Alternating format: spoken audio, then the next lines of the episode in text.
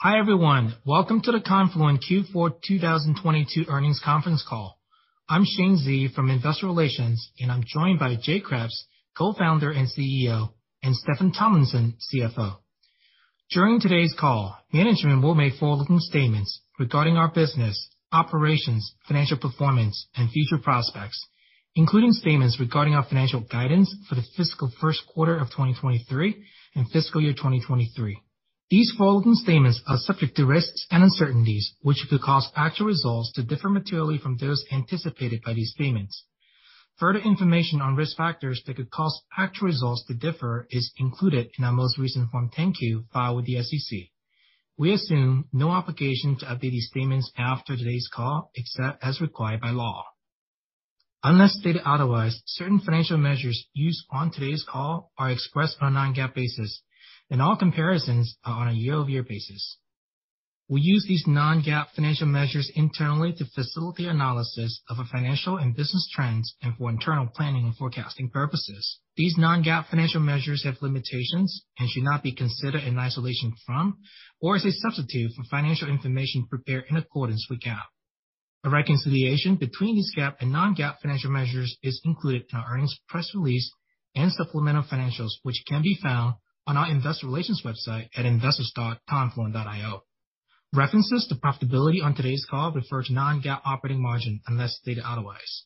For planning purposes, we will be holding Investor Day 2023 in New York City on Tuesday, June 13. Please save the date. With that, I'll hand the call over to Jay. Thanks, Shane. Good afternoon, everyone, and welcome to our fourth quarter earnings call. We ended fiscal year 2022 with fourth quarter results once again exceeding the high end of our guidance on all metrics. Total revenue grew 41% to 169 million.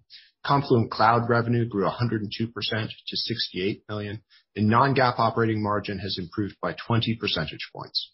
We're pleased with these results, especially in light of the macroeconomic pressure we saw in the quarter. On today's call, I wanted to provide an update on how the macroeconomic environment is impacting our business, how we're adjusting for it, and how we continue to drive innovation and differentiation and capture the massive market opportunity ahead. I'll start with a few things that haven't changed. As we've discussed in previous earnings calls, we began seeing customers institute additional budget inspection in pockets across geographies in June, and this dynamic has continued. The main impact on our business has been elongated deal cycles with customers. Our overall win rate remains robust, our pricing is steady, and we have been able to close a substantial amount of deals pushed from prior quarters. This is quite encouraging because it reflects the strong vote of confidence by our customers in the strategic value and cost savings our platform brings to them. Now here's what has changed. The increased level of budget scrutiny appears to have become the new norm. More deals took longer to get approval, and some expansions were slower than in the past. This is evident in the number of deals that pushed to calendar 2023, which impacted our RPO growth and net retention rate in the fourth quarter. While the vast majority of the deals are still in our deal path, this does indicate that increased scrutiny continues to exert pressure on large deals and new business. We think that this combination of higher interest rates and economic uncertainty puts pressure on the purchasing environment. The result is a substantially different environment for tech than what we were operating in a year ago. We are setting our plans for 2023 in light of this and making some changes in how we operate. We have taken steps to adjust our cost structure to accelerate our time to profitability by one year, while still maintaining approximately 30% revenue growth. Specifically, we've undertaken a restructuring of our workforce, optimizing for top strategic priorities in high ROI business areas. This includes a reduction of our workforce by approximately 8%. We're also taking steps to rationalize our discretionary spend and real estate footprint. We don't take the decision to restructure our workforce lightly. We're saying goodbye to many friends and colleagues across the company. We thank them for their important contributions to Confluent and are making sure that the departing team members are taken care of. I want to be clear that we're making this change without reducing our focus on the long term. It's essential that Confluent dominate the $60 billion market in front of us, and the cuts we have made do not compromise that ambition.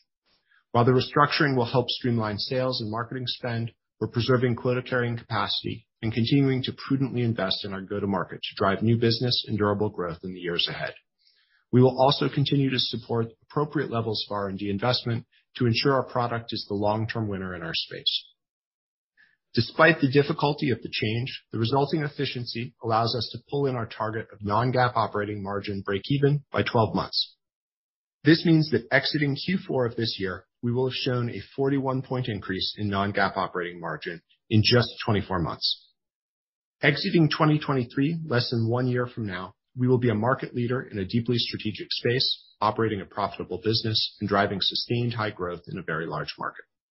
This market leadership is driven by our platform differentiation and the significant TCO advantages we deliver to our customers. To better illustrate that, let me share our customer story. Wix is the leading website development platform in the world, which in turn serves around 1 billion unique visitors each month. Data streaming is at the heart of many of the digital experiences their clients create, from online bookings to e-commerce to personalized content. And Wix's data streaming journey, like so many others, began with open source Kafka. They quickly discovered, however, that the open source approach required heavy DevOps resourcing and resulted in challenges with scale, time to market, reliability, and latency. Ultimately, they chose Confluent Cloud to mitigate risk, reduce costs, and increase productivity. That migration quickly resulted in a 90% ROI. This is just one of many examples that shows the strength in the underlying demand for our data streaming platform. This is because Confluent serves operational workloads that are directly responsible for driving the core operations of our customers, making this a key element of their digital strategy going forward. In fact, IDC predicts that by 2025, event streaming technologies will be used by 90% of the Global 1000 to deliver real-time intelligence to improve outcomes such as customer experience. And in a separate study, IDC found that of the companies that are currently using streaming data, over 80% have plans to invest in new streaming capabilities in the next 12-18 months. Today, our product is the category leader in data streaming platform technology, bar none.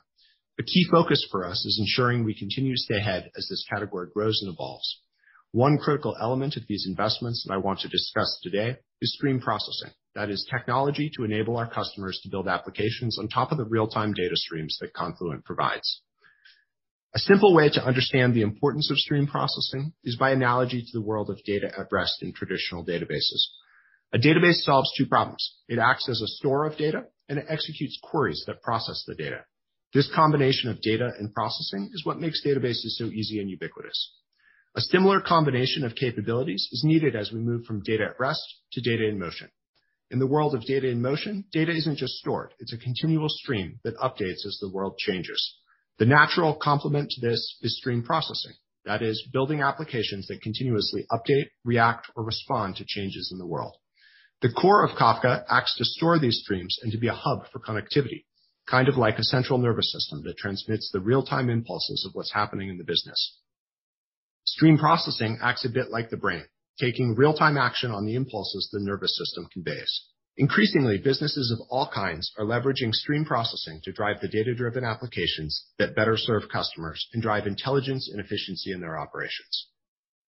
Confluent has long contributed to the emerging stream processing ecosystem around Kafka with Kafka Streams, an application development library for stream processing, and KSQL.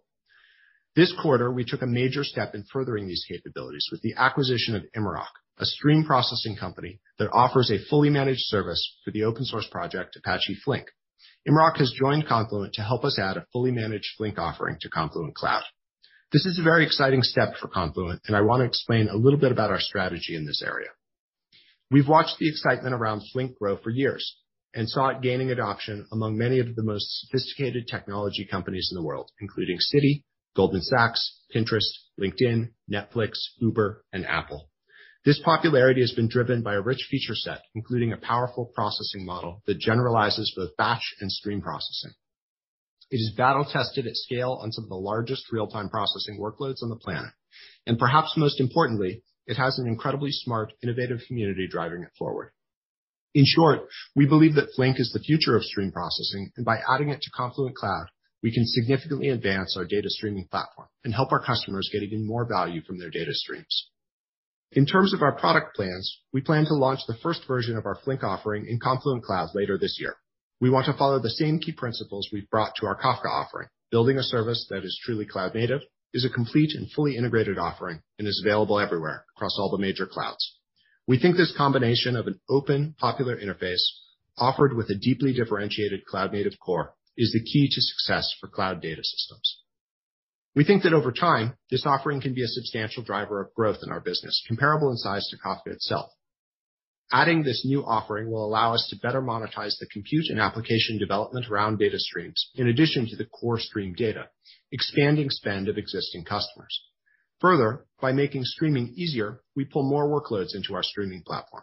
In addition, the processing of streams generates more streams, helping to accelerate the growth of our Kafka, Connector, and data governance products. In this way, stream processing accelerates consumption in a multiplicative fashion, which we think will be a very positive tailwind for growth as these capabilities come to maturity. To help execute both this initiative as well as our overall product strategy, I'm pleased to announce that Shaun Clowes joined Confluent last quarter as our Chief Product Officer. Shaun joins us from MuleSoft, where he served as CPO, and before that, Atlassian, where he served as Head of Growth. Shaun is a technologist, passionate about the space, and is the right person to lead the team through the data streaming era. And finally, I'd like to share that Larry Shurtz has stepped down from his role as Chief Revenue Officer. Larry, we wish you all the best, and thank you for your many contributions in helping us scale and evolve our sales team. We will not be looking to backfill this role. Larry reported into Erica Schultz, our President of Field Operations, and will revert to our prior org structure, with Erica managing the theater sales leaders directly. In closing, the demand for data streaming remains strong. We've accelerated our plan to become profitable by the end of the year, and we'll continue to invest in building the data streaming platform that will become the central nervous system of every company. And with that, I'll turn the call over to Steffan to walk through the financials. Thanks, Jay. Good afternoon, everyone. I'd like to start with a brief recap of the full year results. In fiscal year 2022, we accomplished our stated goals of driving high revenue growth and improving annual operating margin. Total revenue grew 51% to $585.9 million. Confluent Cloud revenue grew 124% to 211.2 million, with substantially improved unit economics, and operating margin improved 11 points. I'd like to take a moment to thank all of our team members at Confluent, our customers and partners for their contributions throughout the year.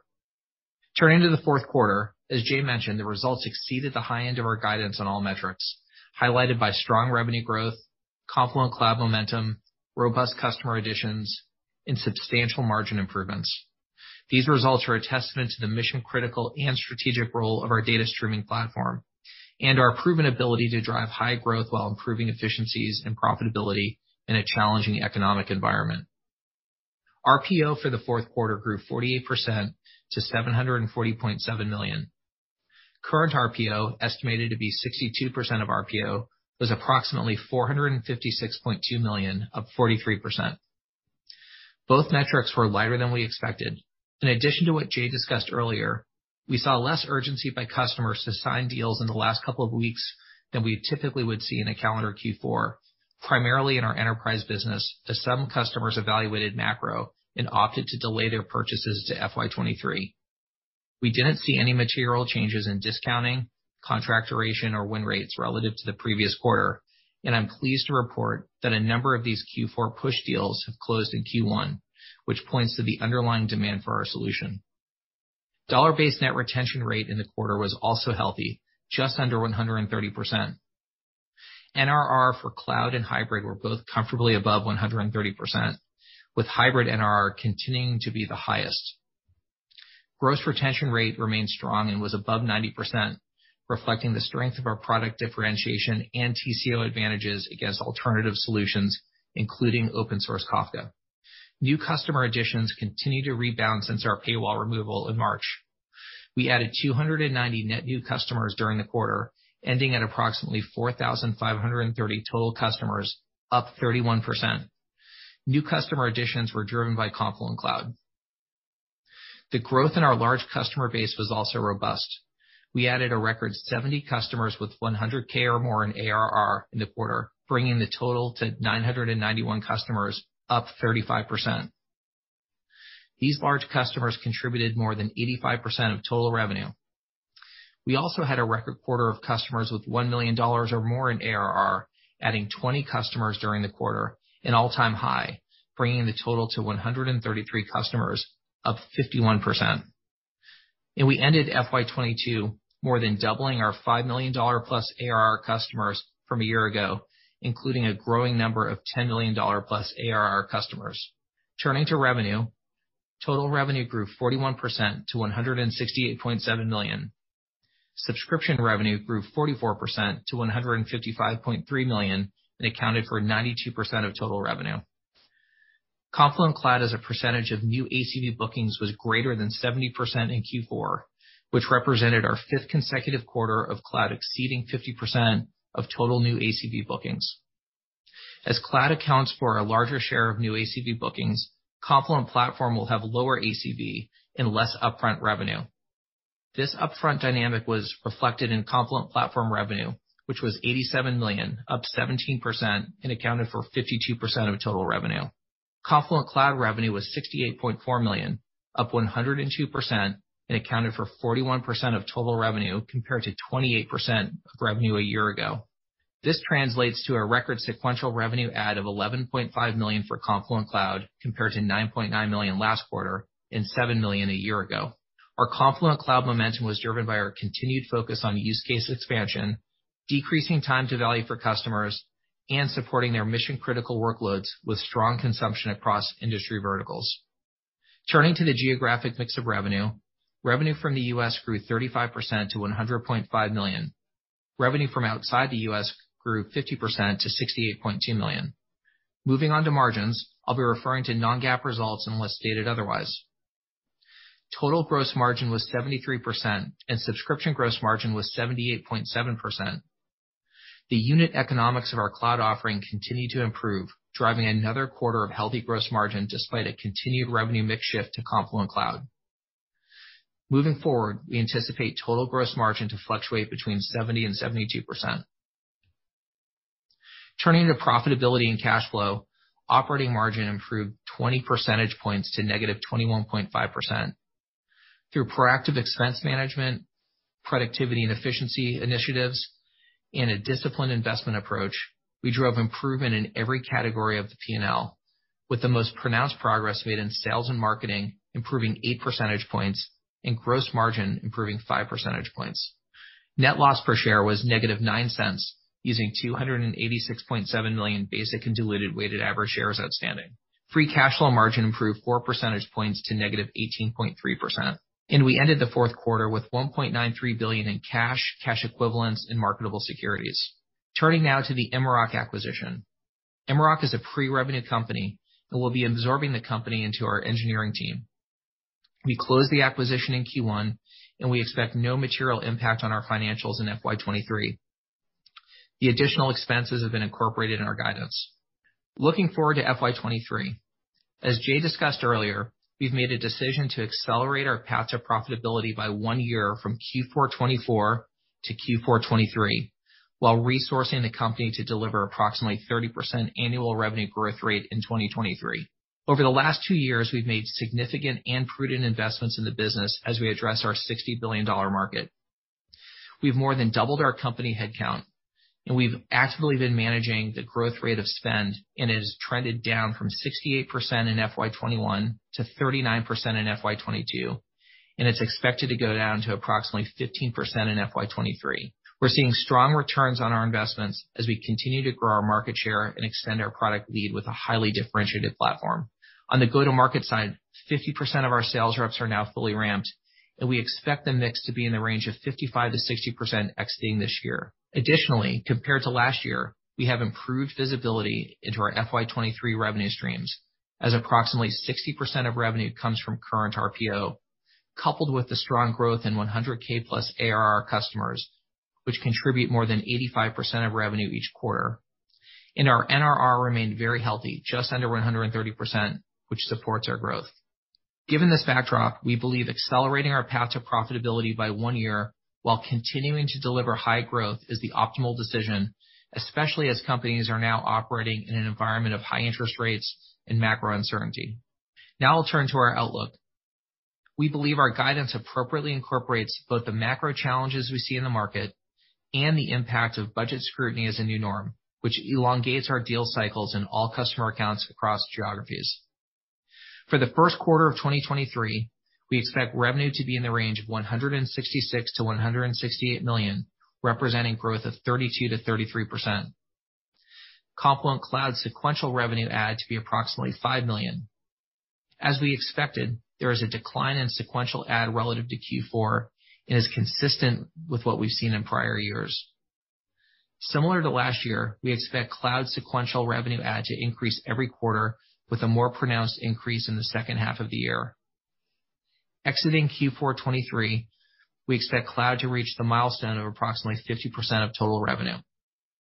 We expect non-GAAP operating margin to be approximately -27% and non-GAAP net loss per share to be in the range of -$0.15 to -$0.13, using approximately 290 million weighted average shares outstanding. For the full year 2023, we expect revenue to be in the range of $760 million-$765 million, representing growth of 30%-31%.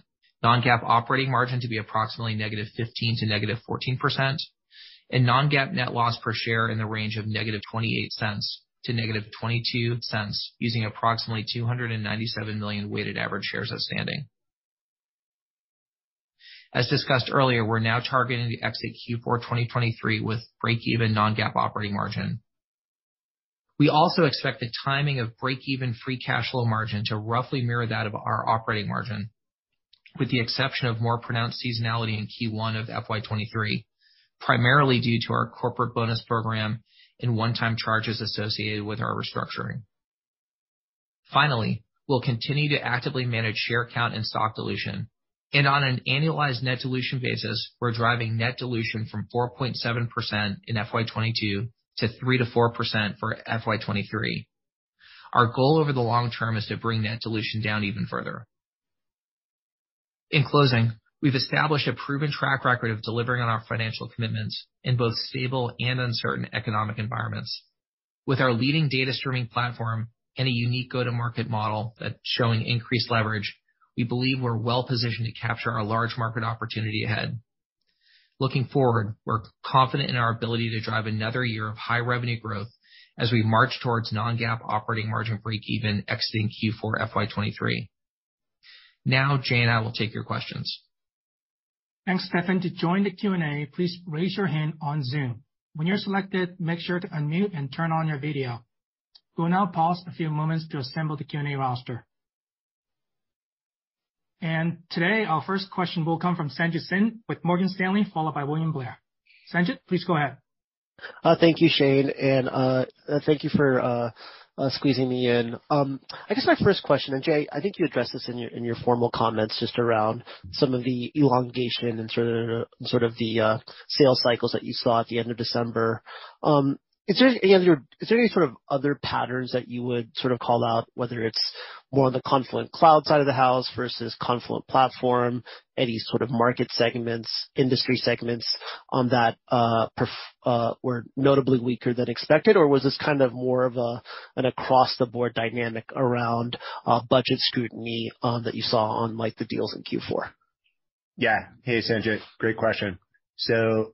Yeah, you know, the the most pronounced thing for us was it seemed to mostly impact the enterprise segment of our business. The commercial segment didn't really feel it.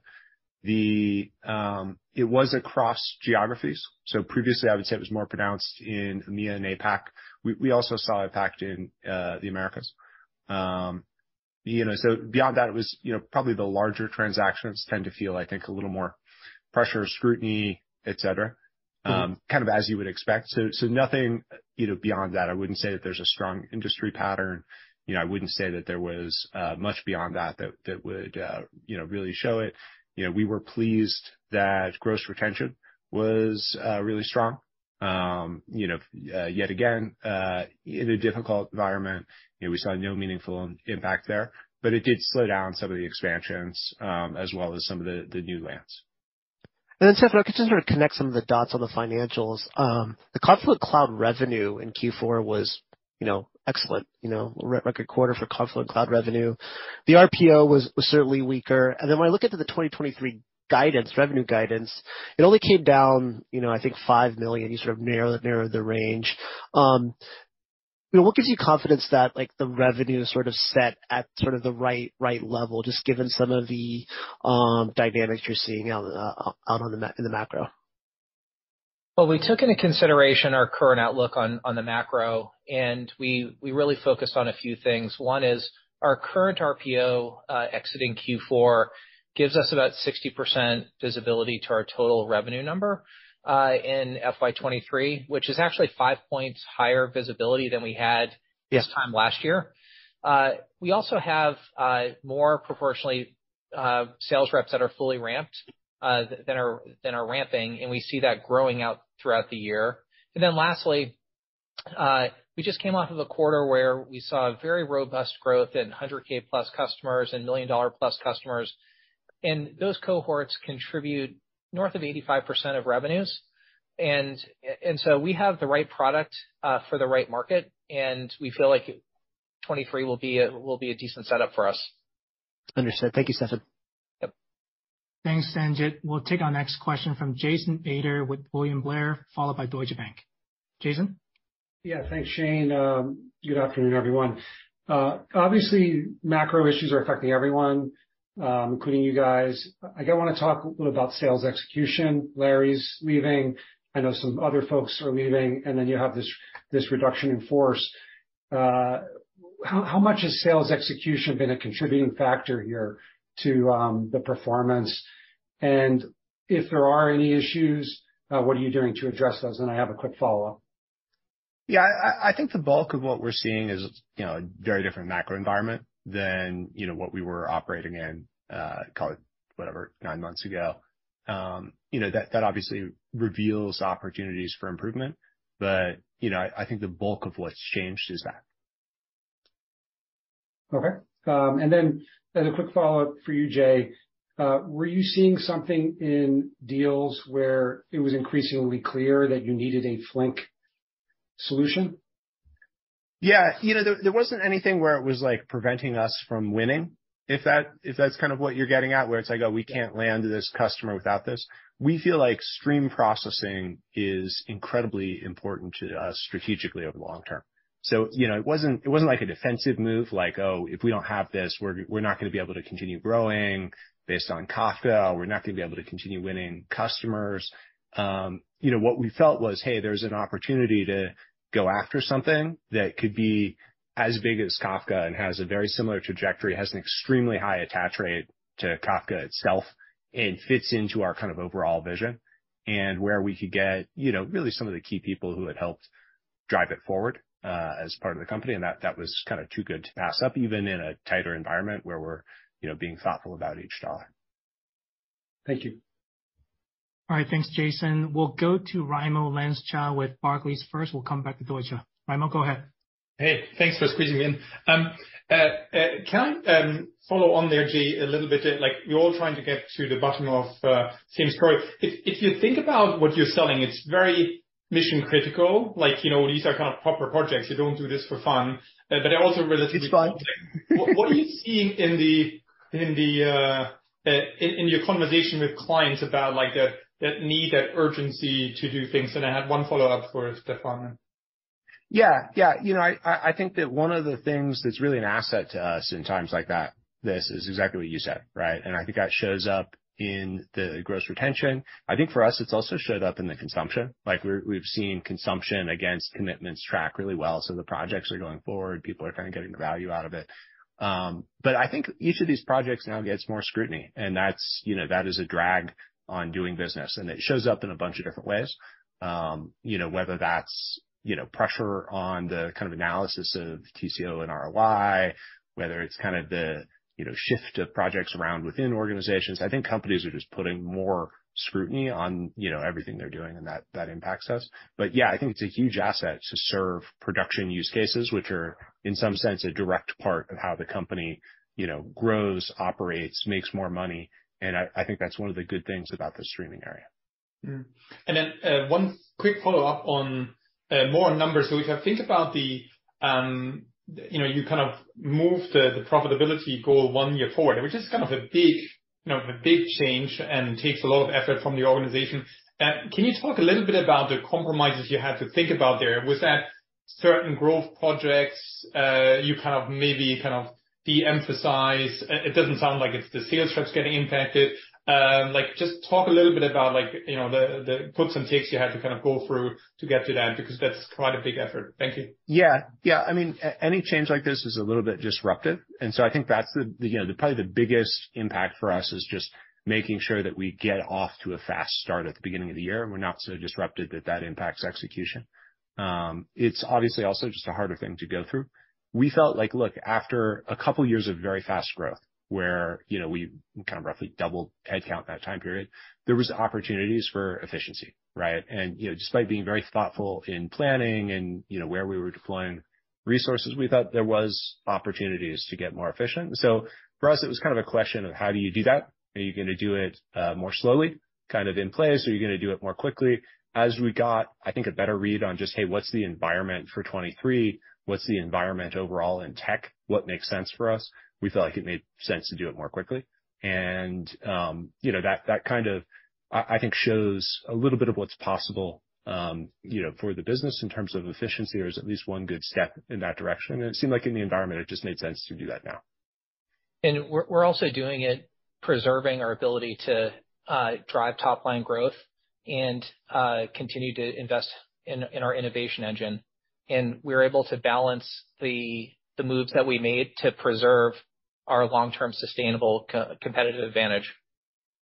Yeah, I think that's exactly right. I mean, as we went into this, the kind of key analysis is, you know, would you have to give up on something that's gonna make the company great? Whether that's in the development of the product or how we're growing the business, how we're kind of capturing the opportunity. And we felt like we could do it without doing that. And and I think that was one of the big, uh, one of the big things that was necessary for us to act on. Okay. Thank you. All right. Thanks, Raimo. We'll take our next question from Brad Zelnick with Deutsche Bank, followed by Bank of America. Brad? Great. Thank you so much. It's nice to see you all. Um, I've got one question for, um, I guess first for you, Jay. Jay, just as we think about the changes that you've made and you've got Larry moving on, what is it that gets you comfortable that there's not risk to exiting this year with 55%-60% sales rep productivity, and it might inspire some additional unanticipated turnover? And then I've got a follow-up. Yeah. I think we continue to have a kind of steady hand uh, running the go-to-market organization. So you know, Erica Schultz has run the larger field organization. Larry reported into her. She previously directly managed the the three sales Uh, theater VPs and is kind of taking them over directly. And so actually, I feel like in a time where there's like a fair amount of macroeconomics, uh, you know, uncertainty, that that org structure is actually good. You know, you wanna have kind of a short path between leadership and what's happening out on the, you know, out on the street. So I feel pretty good about that. Okay, that's good enough. And maybe just for you, Steffan, I'm just trying to reconcile Confluent Cloud Q1 guidance versus the really strong result that you're coming off of in Q4. Is there any reason to think that consumption was perhaps unusually strong in Q4 in some way that might not repeat? And or are there any reasons to be more concerned and conservative about consumption rates in Q1? Well, the dynamic that we called out, relative Q4 to Q1, where the net sequential add is is lower in Q1 than Q4, is a natural uh natural dynamic that happens in consumption models. You look kind of across the board, um, at companies in our peer group, you see similar fact patterns. Um, we did see a very strong Q4. Uh, it candidly came in higher than we expected, and that goes back to the mission criticality and the in what we're what we're what we're driving in terms of consumption for our customers and the value that we're driving. Um, when we look at the the progression for cloud throughout the year, we are looking at seeing increased sequential net add throughout the year post Q1, and for Confluent Cloud, um, exiting Q4 to be um, roughly 50% of total revenues.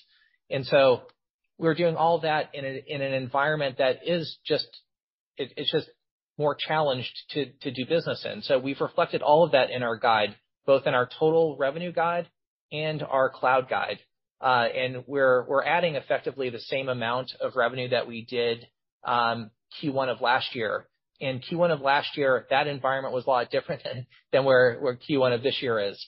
So uh nothing to be, like, concerned about. We're looking at incredibly high growth rates for Confluent Cloud, um, you know, for the year. And that continues to show that continues to show up in, in, in our numbers.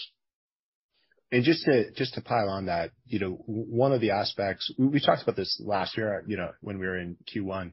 You know, one of the aspects that leads to this is um, just the the kind of life cycle of software projects. They tend to get funded at whatever the company's beginning of the year is and developed and then kind of roll out. And so obviously there's expansion and consumption happening throughout the year, but there it is more things, more new things come out, uh, you know, in, call it whatever, Q3, um, and then, you know, a little bit less at the beginning of the year as kind of the new things are getting built. And so you would see this, I think, for like a MongoDB and some other companies as well, where it has a little bit of that pattern.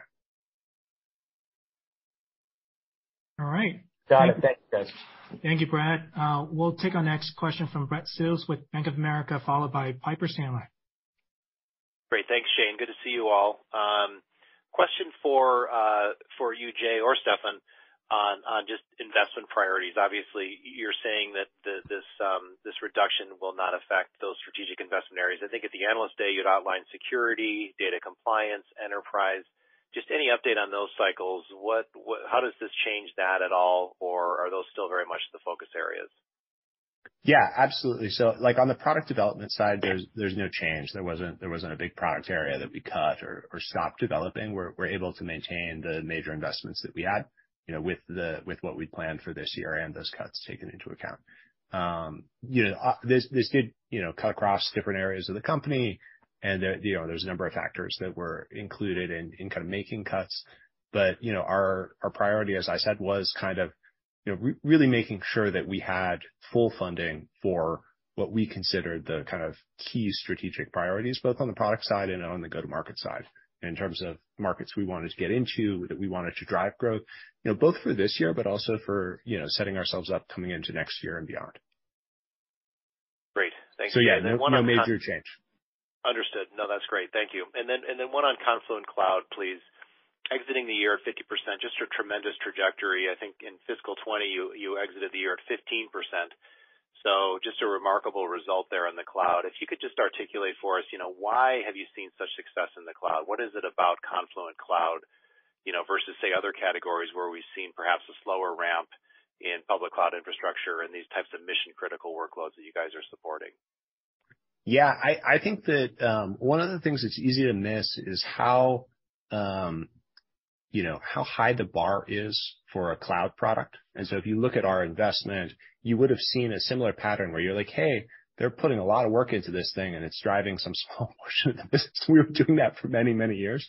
And um, you know, the the reason for that is that this kind of cloud infrastructure, like a lot of the iceberg is below the water. And until you kind of meet Uh, certain minimum criteria in terms of security and scalability and operations and availability in different clouds around the world, it's just very hard to capture the market. And so, you know, coming into an area that's a big, you know, wall to climb, you know, once you're on the other side of the wall, then it protects you, I think, from competition who may come up and, you know, wanna do the same thing. So, so I think it's I think it's been a great thing for us. But yeah, it was, I think, just kind of reaching that critical threshold. And then in terms of, you know, how we operated that led to that, you know, I would say it was mostly just full commitment. Like we, um, you know, the myself, some of the other people who founded the company or joined early had a background in running kind of, you know, data systems internally as a service, and we just kind of knew that that was going to be the model in the public cloud, that there was no future for licensed software as the delivery model once people had access to these kind of cloud services.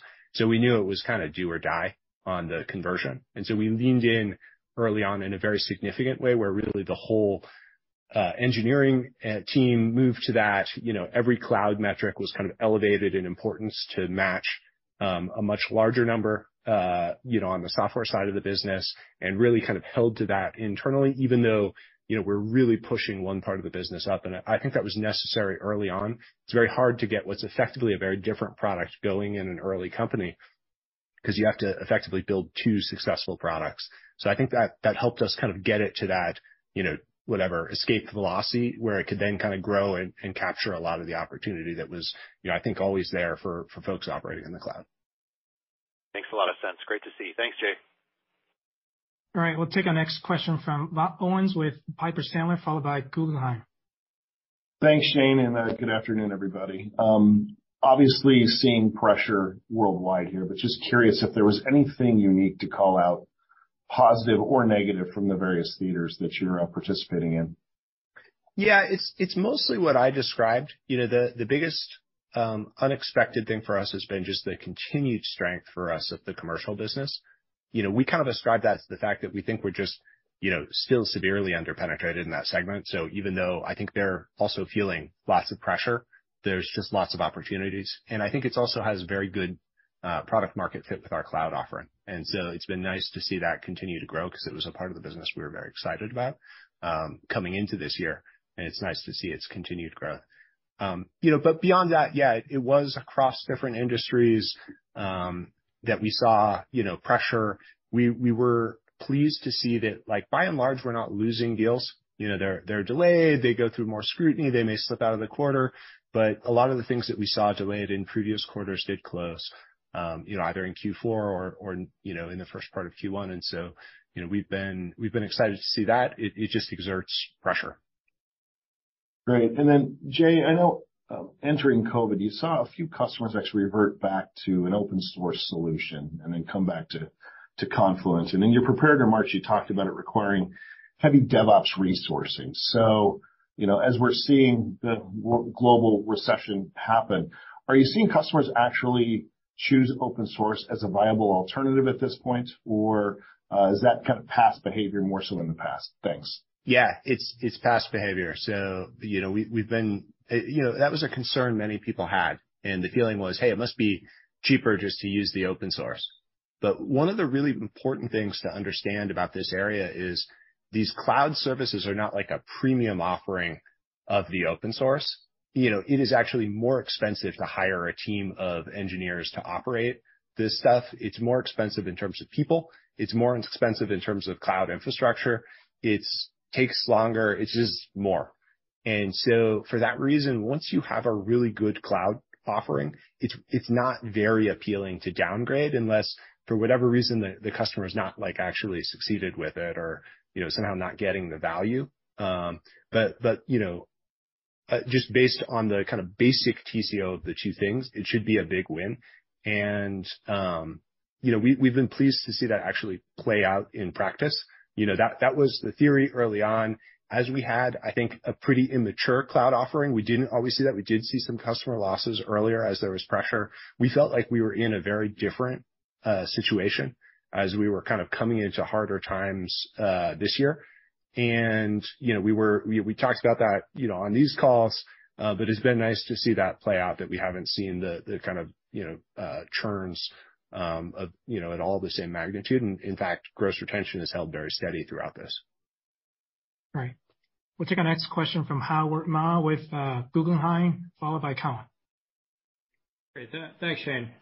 So my question is uh, it's for either Jay or Steffan, and it's a it's a clarifying question about, Jay, a comment that you made in your prepared remarks about near-term spend rationalization not impacting Confluent's long-term growth opportunity. Because it seems like so cloud is holding strong. And in your response to an earlier question, you said rationalization, it was really about optimizing operational efficiencies that you identified, but not necessarily impacting growth. So so despite the pulled forward uh, profit target, is your baseline growth assumption over the midterm now, is it necessarily lower than before? Or could there still be a scenario where your midterm growth expectations are unchanged, but you just figured out how to do it more profitably? You know, I definitely think that there's an aspect of us just figuring out to, you know, how to do things more efficiently and, you know, um, willingness to make adjustments faster in that respect. Um, there's obviously areas where there's trade-offs, and so there, you know, nothing in life is free. Yeah, we, we felt that we were able to make this change without significantly changing. Now, I would say, look, there is something impacting growth, which is, you know, we are in a macroeconomic environment that's very different from a year ago, and that's a headwind. And so I think when we were considering what we were gonna do on the expense side, uh, we were taking into account that we were gonna be facing this headwind and likely growing slower than we would be if that was not the environment that we were operating in. Okay, thanks. I just have a quick follow-up for Steffan. On the platform side, Steffan, I forget if you mentioned this in your prepared remarks, but or I might have missed it, but was there any notable change in contract duration on the platform side that resulted in lesser license revenue recognition, uh, you know, than in prior quarters? Also, oh, is there any migration from platform to cloud that's worth calling out? Thank you.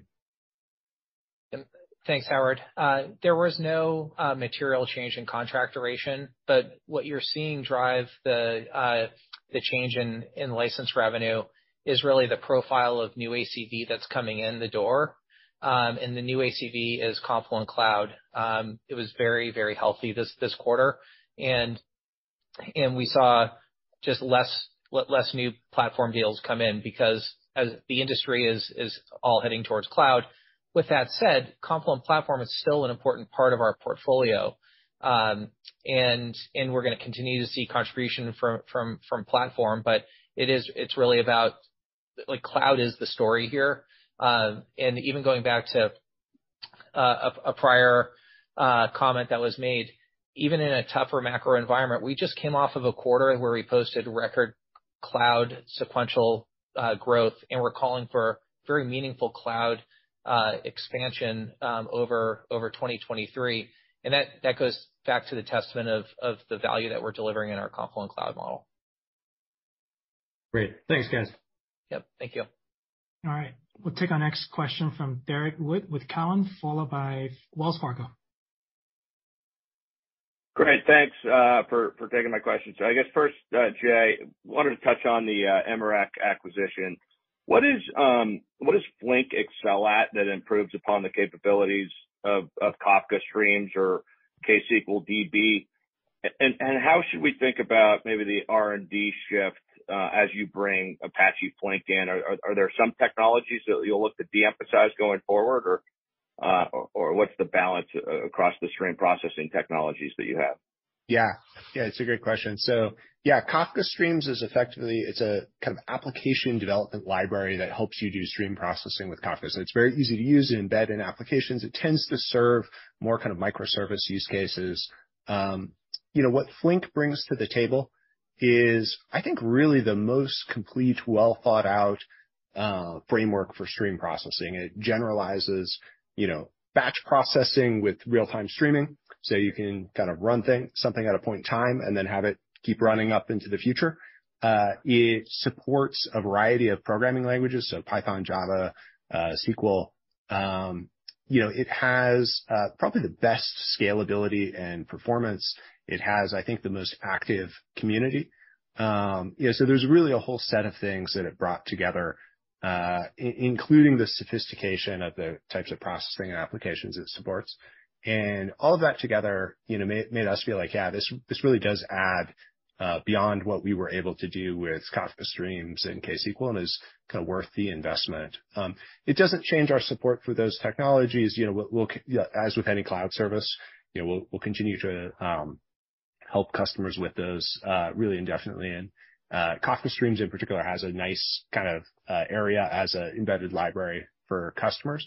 But we do see this as, you know, very much the future of stream processing and kind of the technology of choice uh, for customers over time.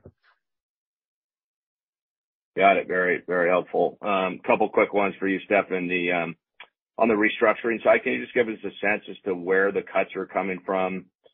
And in particular, I guess it'd be nice to know kinda like post-restructuring, what what kind of growth you have in quota-carrying sales headcount kinda year-over-year, and and how you're thinking about given given the longer sales cycles, how you're thinking about the glide path for net revenue retention in 2023.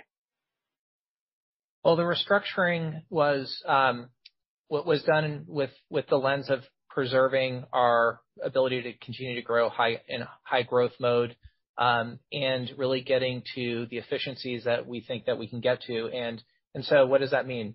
We're looking at in sales and marketing, we we did have um from a headcount standpoint, the most um impact there, but those are primarily like non-quota carrying folks.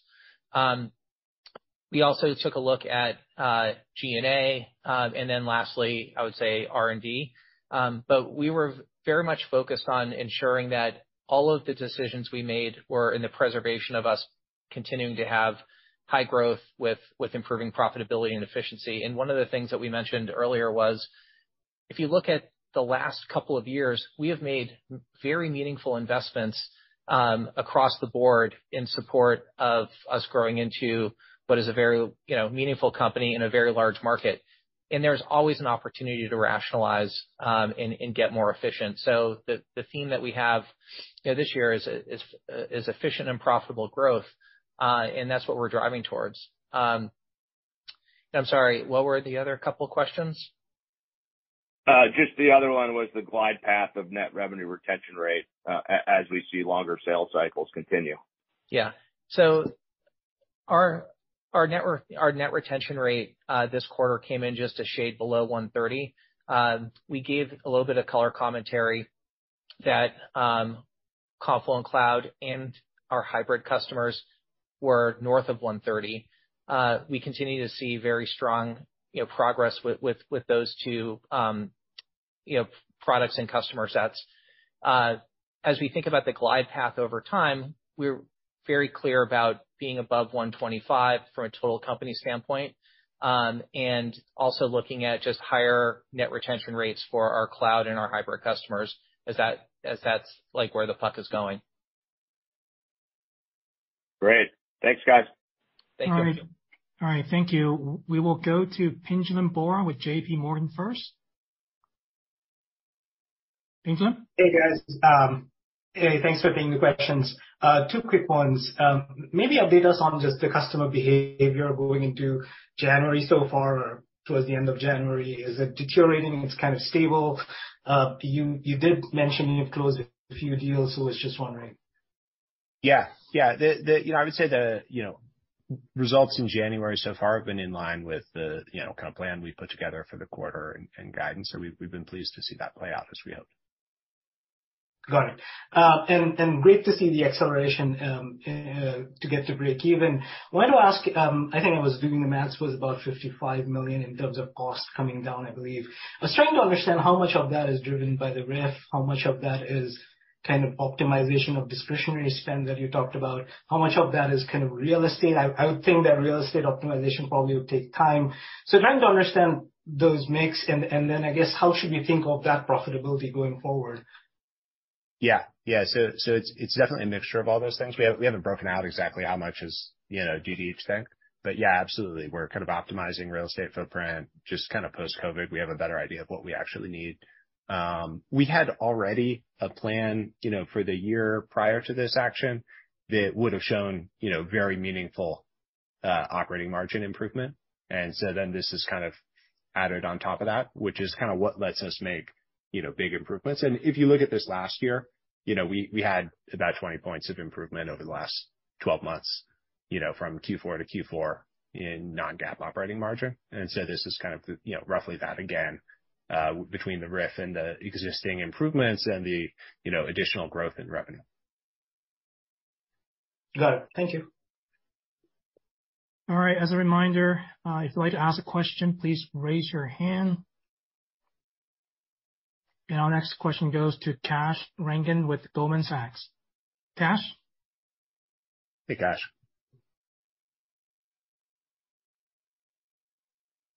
Muting myself. Okay, there you go. Thank you so much. So much static here. Nice to see you guys, uh, Jay, uh, Steffan, and Shane. Question for you. When you look at uh, Flink, Jay, for you, how much work needs to be done to Flink to make it as solid as in terms of research and development, product uh, development capabilities, uh, as the core platform has taken so many years to come to shape? Uh, what is the path ahead for Flink? And uh when you said Flink could be as large as Kafka, I'm curious to see if there's any pent-up demand that customers have been asking for. I know you highlighted a few customers, including us. What are they saying that you could do better with Flink that could cause them to uh, allocate bigger budgets? And I have one for Steffan. Thank you. Yeah. Yeah. There's a couple things there. I mean, Flink, uh, the technology I think is in good shape. You know, it's a it's a successful piece of technology that's in its own right. To turn it into a managed cloud service is a ton of work. Uh, it's just a huge amount of work. Um, you know, that that's something we'll work on for many years, right? And so we'll release a product, but there'll be more and more to do. Um, you know, that kind of cloud native bucket that we talk about for the rest of our offering, you know, it's a big bucket. It really matters to customers. And so, yeah, there'll be ongoing work in um in that dimension in the years to come. That's one of the reasons why it's really important to have these core people who are, you know, driving that technology forward. It's not just a matter of kinda getting the open source and putting it on some servers, which we wouldn't need an acquisition to do. Um, you know, you need to really kind of reimagine, you know, the technology as a cloud service and how would, you know, what what, how should that work? What would that be like? That's what kinda creates the good product. And then in terms of, yeah, what, what uh you know, the reception from customers has been fantastic. People are very excited about Flink. They're very excited about Confluent. Uh, they're very excited about the pairing together. For many of our customers, they were already using Flink with Confluent. And so, you know, uh yeah, absolutely, people are excited. Some people are like, "What took you so long?" Um, so yeah, it's it's great to hear. You know, we, we think that there is, you know, as with Kafka, there is an substantial existing install base. And in an environment like this, where there's some pressure and there's less kinda net new software projects overall coming out, having that existing install base to grow into is obviously a really nice second dimension of growth beyond just kind of landing with the new things. Got it. One for you, Steffan. Uh, well, how do you look at the, given the uh, headcount reductions, how do you think about cost of customer acquisition, lifetime value? It looks like the commercial business did well. Cloud is definitely inflecting away from the platform. Given all that, how should how should we look at those metrics? Are they getting better or about the same pre-cloud? Thank you so much. Yeah, thanks for the question, Kash. As we look through 2023 and beyond, uh as more of our business is coming from cloud and there's the the self-serve option um around onboarding, et cetera, our LTV to CAC should be improving over over time. And we've made some progress this year, the year that just ended, in terms of optimization. But when we look at LTV to CAC over the longer term, we see that uh we see that improving on an annual basis. Uh and and that's a reflection of both the restructuring that we're doing, but then also the profile of the revenue streams that are coming in that uh, are just a lower cost of customer acquisition. Wonderful. Thanks. Thanks so much. Thank you. All right. Thank you. Our last two questions today come from Eric at KeyBanc first, followed by Fred at Credit Suisse. Eric? Great. Thanks, Shane. Um, Jay, just for you, I wanted to get your thoughts on kind of how you keep that net expansion rate pretty strong in that 130% range going forward. Just giving what is kind of a more technical sale as you kinda evaluate kind of the lower workforce going forward. Just how do you keep customers keep expanding at this pretty impressive rate while also trying to balance that profitability? Yeah. I think there's a number of things that go into that. You know, one is just we have a consumption model, so it's very possible for customers to use either other parts of the product or use the product for new uses, and making that as easy and frictionless as possible. There's a lot we can do and are doing to continue to drive that. Making sure that that folds well into the motion that the sales team has. You know, we're we're actually at our uh, sales kickoff event right now, and that's one of the big focuses for us, is making sure people understand how to, you know, play well with that consumption motion, have the product help drive them into new use cases, help drive that expansion. I think that's a huge area of opportunity for us.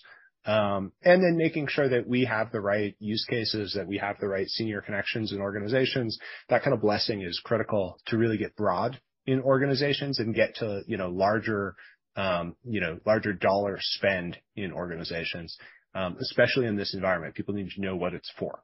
Um, and then we're coupling that with this, um, you know, we've really gotten very good in the last year, and I think, um getting better still at the kind of TCO and ROI story. What is it that you're getting out of this? I think all of that helps you kind of continue to expand in an account in a way that the customer feels good about and wants to accelerate, rather than something that they see as a problem that that has to be solved. Great. Thanks, Jay. All right. Last question goes to Fred Lee with Credit Suisse. Fred? Hey, Jay, Steffan. Thanks for taking my question. And Shane, thanks for fixing my Zoom just now. Uh listen, my question is also on the pull forward of profitability. And, you know, big picture, considering how early we are in streaming, gives you the confidence that you're addressing the market as completely as possible and not compromising any growth prospects. I know you've touched on this a little bit, but it sounds like you're reducing some sales and marketing coverage. Is this because uh, if you think back to the GFC and You ask software companies then back coming out of 2008, the most they talk about the fact that they slowed down their investment. So again, the question is just around your confidence level that this is the right thing to do. Yeah. I, you know, what gave us confidence was just looking at it project by project and investment by investment in a very thorough way.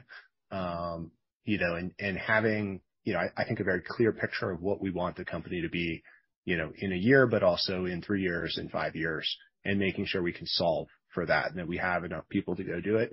You know, I think you could look at this the other way. You know, companies that have been on this very fast growth trajectory, there is some opportunity for optimization. You know, if we were cutting 20%, I think we would be, you know, giving up quite a lot, right? Cutting a little bit, I think makes sense given the environment. It's a hard thing to do. You know, it's hard to have people leave the company. Um but I think it makes sense given the larger environment. And I think it's it's possible to do that without, you know, making big sacrifices in terms of what we need to build and the product that we wanna have, and also in terms of how we wanna go to market and where we wanna be set up to expand. I see. And then just on the product side, I know it's new, but can you talk a little bit about some of the early adoption trends of Stream Designer and Stream Governance? Yeah. Yeah. Yeah. We've seen great results. Um, you know, they're a little different, right? So stream stream Governance is a paid offering. The Stream Governance Advanced that we just announced, and Stream Designer is free, so customers just use it. It accelerates their usage of um, uh, KSQL, of connectors, of Kafka itself.